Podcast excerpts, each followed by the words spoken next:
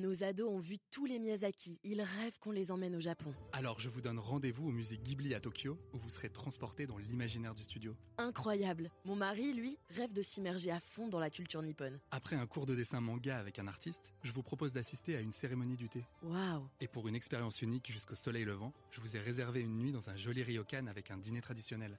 Je nous y vois déjà. Avec Marco Vasco, ne rêvez plus, vivez votre voyage l'esprit libre. Au rendez-vous sur marcovasco.fr pour imaginer votre prochain voyage sur mesure. Il y a une urgence à changer. Pas besoin d'aller à l'autre bout du monde pour nous engager. Et donc de sortir à nouveau de sa zone de confort. Il me semblait qu'il y avait quelque chose d'injuste. C'est un métier qui demande du temps. De l'empathie, c'est dur. C'est dur, mais euh, c'est tellement gratifiant de faire des... À la fois c'est génial et à la fois ça nous terrifie. S'engager, c'est prendre ses responsabilités. Et puis il y avait l'idée aussi de montrer un exemple. Et lâche rien, fonce et, et avance quoi.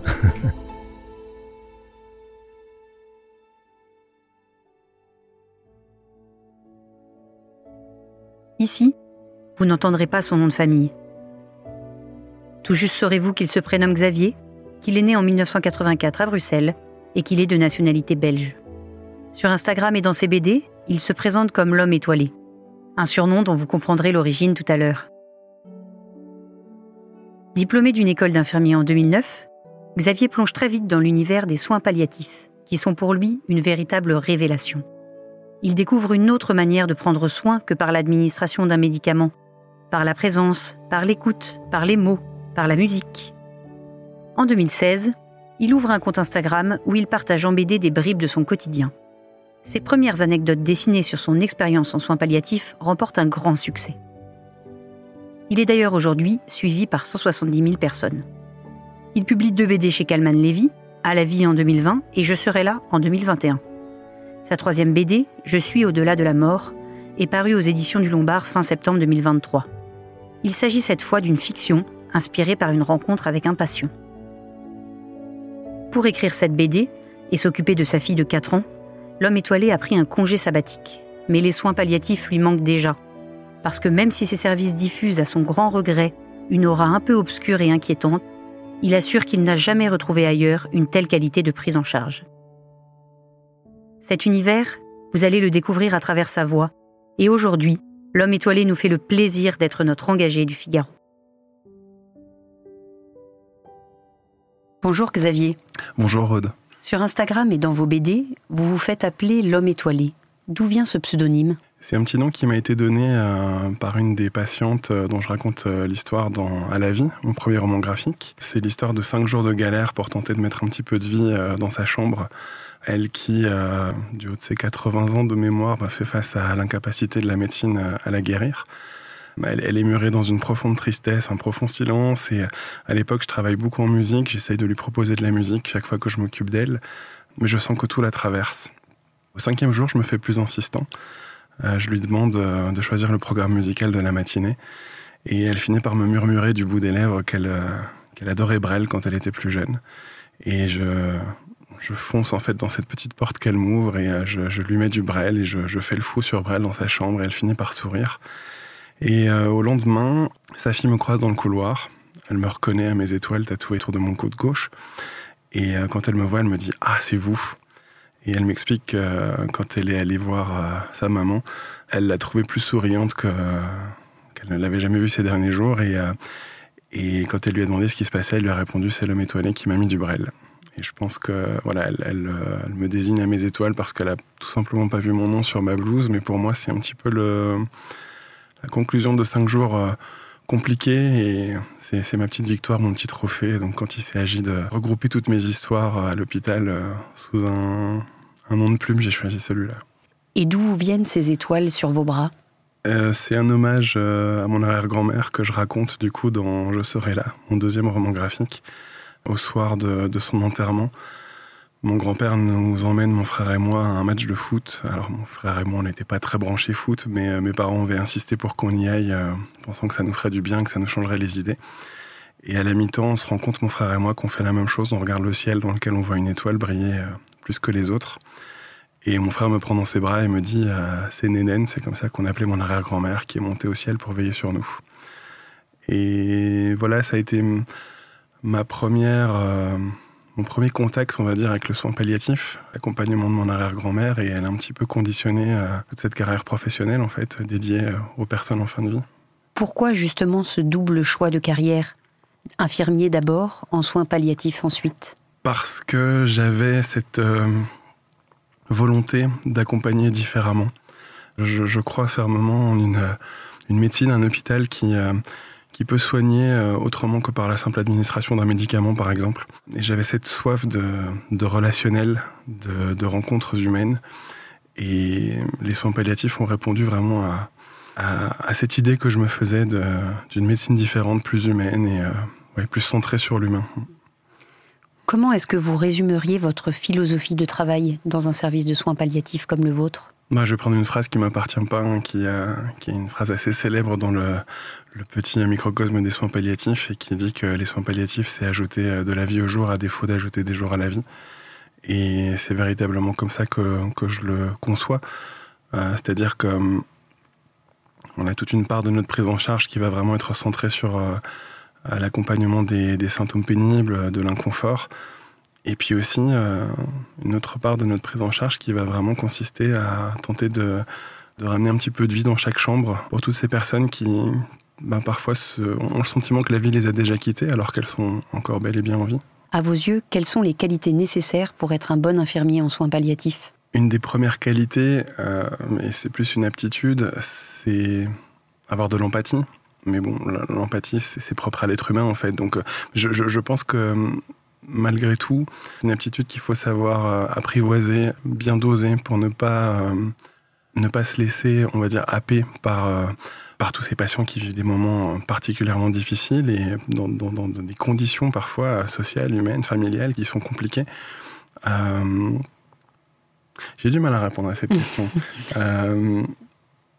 Je, je, pense que j'ai toujours envisagé les, les, soins palliatifs comme quelque chose d'un peu plus rock'n'roll que, que le reste de l'hôpital en fait. Et euh, j'ai vraiment cette volonté dans mon travail de me laisser guider par le patient. Et je pense que voilà, ça, ça demande une certaine ouverture d'esprit. Ça demande aussi euh, d'être capable de, de, sortir un petit peu des sentiers battus, de, de, de sortir un petit peu de ce milieu très aseptisé que peut être l'hôpital.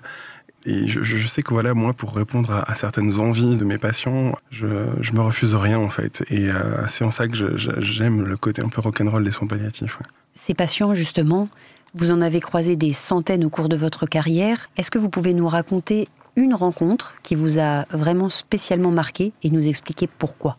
Je pense que la rencontre qui m'a le plus marqué, c'était celle de Nani. Nani, c'est une petite dame de près de 80 ans qui est condamnée elle aussi ça matche tout de suite entre elle et moi. Elle, elle m'appelle son viking par rapport à mon look. Et elle a cette, euh, cette approche de, de, grand-mère avec moi véritablement. Et moi qui, qui ai perdu mes quatre grands-parents, qui n'ai pas pu les accompagner dans les derniers jours de, de leur vie, bah, j'y trouve du sens sans doute. Lorsqu'elle apprend justement que j'ai perdu mes quatre grands-parents, elle décide de m'adopter symboliquement comme petit-fils. Je joue le jeu parce que, parce que ça me fait du bien, tout simplement. Durant son hospitalisation, euh, on fête son anniversaire et je lui fais un petit dessin griffonné sur un bout de papier euh, de moi avec un gâteau. Joyeux anniversaire Nani. Et elle en est émue aux larmes. Elle décide de le faire plastifier et de l'accrocher sur son téléviseur. C'était même un petit peu gênant parce que sur sa table de chevet, un petit peu derrière elle, il y avait les photos de sa famille et juste devant elle, ce dessin. Le jour où euh, Nani décède, euh, je retourne dans sa chambre dans l'espoir de retrouver ce dessin comme une manière de, de, garder un souvenir en fait de, cette rencontre. Ces filles m'apprennent qu'en fait elle a demandé à être enterrée avec. Et c'est un des souvenirs les plus incroyables et improbables que j'ai vécu euh, en tant que, que soignant.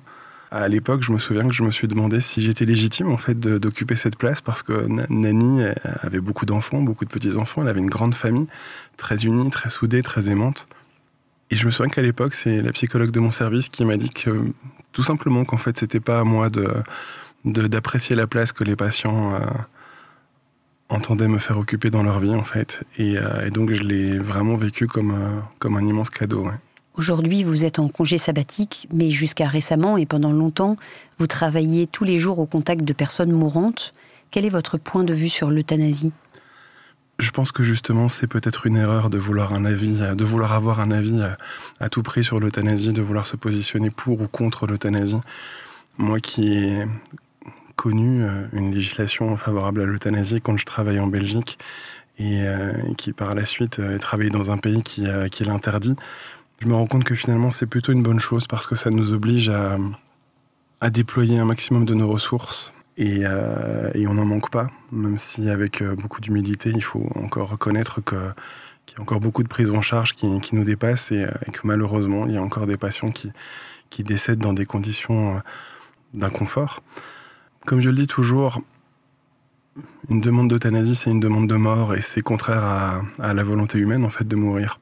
Je, je, crois que derrière cette demande de mort, il y a plus qu'une simple volonté de mourir. Il y a l'angoisse de se voir dépérir, l'angoisse de mourir en souffrant. Et répondre à cette angoisse par l'administration de la mort, en fait, c'est contourner le problème et passer à côté. Vous auriez des centaines d'histoires à nous raconter sur votre quotidien d'infirmier en soins palliatifs.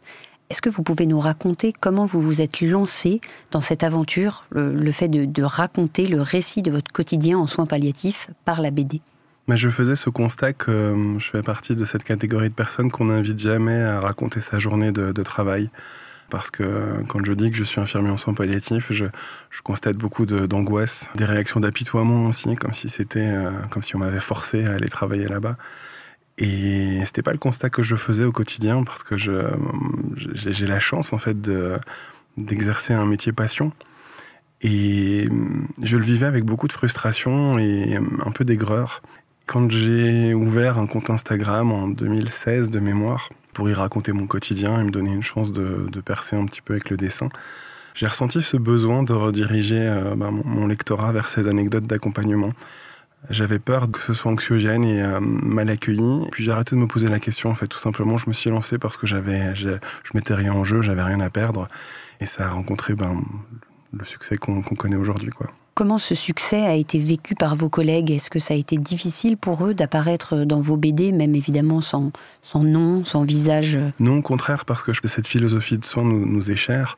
On a à cœur justement de, de diffuser le, le, message des soins palliatifs. Et, et donc euh, j'ai senti euh, beaucoup de reconnaissance de la part de mes collègues quand, euh, quand j'ai commencé à raconter notre quotidien en soins palliatifs. Vous avez écrit trois BD et votre dernière est assez différente des deux premières. Pouvez-vous nous en parler et nous expliquer un petit peu votre cheminement en matière d'écriture et de dessin? J'avais cette envie de, de, raconter une histoire qui ne m'appartienne pas, de raconter une fiction. C'était mon, mon, rêve d'enfant, en fait, tout simplement. Mais malgré tout, euh, je suis au-delà de la mort, donc ma prochaine BD euh, se nourrit énormément en fait de ma carrière à l'hôpital. Elle m'a été inspirée par, euh, par un patient, le premier patient qui, qui a conditionné, on va dire, cette, cette aspiration pour les soins palliatifs un patient auquel un, samedi matin on a annoncé euh, qu'on pouvait plus rien faire, qu'on ne pourrait plus le guérir. Et euh, j'ai vécu cette annonce avec beaucoup de violence et j'ai ressenti le besoin de rester à ses côtés pour comprendre comment lui cheminait à travers ces, moments. Et on a beaucoup discuté, lui et moi, on a partagé euh, nos rêves, on avait ce rêve commun, lui et moi, de, Norvège, et lui euh, faisait le triste constat qu'il qu s'y rendrait jamais. Et tout est parti de là en fait, tout simplement. J'ai voulu euh, raconter une histoire sur, euh, sur les rêves, une histoire sur le deuil, une histoire sur la résilience, une histoire d'amitié, de profonde amitié. Et comme je le disais, une histoire qui ne m'appartient pas, mais finalement, je, je, je pense qu'entre les lignes, c'est peut-être le récit le plus autobiographique que j'ai produit. Actuellement, vous êtes en congé sabbatique. Quels sont vos projets pour la suite? Je me laisse euh, le temps de voir l'accueil qui sera réservé à cette prochaine BD. L'hôpital me manque, vraiment parce que j'y trouve du sens, j'y trouve euh, certaines formes de, de valeur aussi.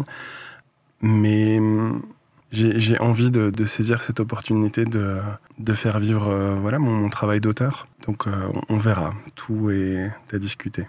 Merci pour cette plongée dans votre univers. C'est l'heure de la question rituelle de la fin de l'émission. Qui serait votre engagé? Un Instagrammeur qui s'appelle Papa Positive, qui publie beaucoup de contenu sur justement l'éducation positive et moi qui suis papa d'une petite fille de 4 ans, j'y trouve beaucoup de sens. Euh, J'ai cette envie voilà, de lui apporter une éducation qui soit bienveillante, de l'aider à, à s'accomplir, à, à, à, devenir euh, une encore plus belle personne. Merci beaucoup Xavier. C'est moi qui vous remercie. Merci d'avoir écouté ce podcast. Je suis Aude Barietti, journaliste au Figaro.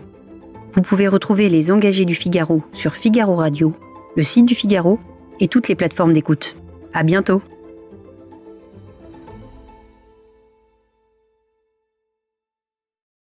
Nos ados ont vu tous les Miyazaki. Ils rêvent qu'on les emmène au Japon. Alors je vous donne rendez-vous au musée Ghibli à Tokyo, où vous serez transporté dans l'imaginaire du studio. Incroyable. Mon mari, lui, rêve de s'immerger à fond dans la culture nippone. Après un cours de dessin manga avec un artiste, je vous propose d'assister à une cérémonie du thé. Waouh Et pour une expérience unique jusqu'au soleil levant, je vous ai réservé une nuit dans un joli ryokan avec un dîner traditionnel. Je nous y vois déjà. Avec Marco Vasco, ne rêvez plus, vivez votre voyage l'esprit libre. Au rendez-vous sur marcovasco.fr pour imaginer votre prochain voyage sur mesure.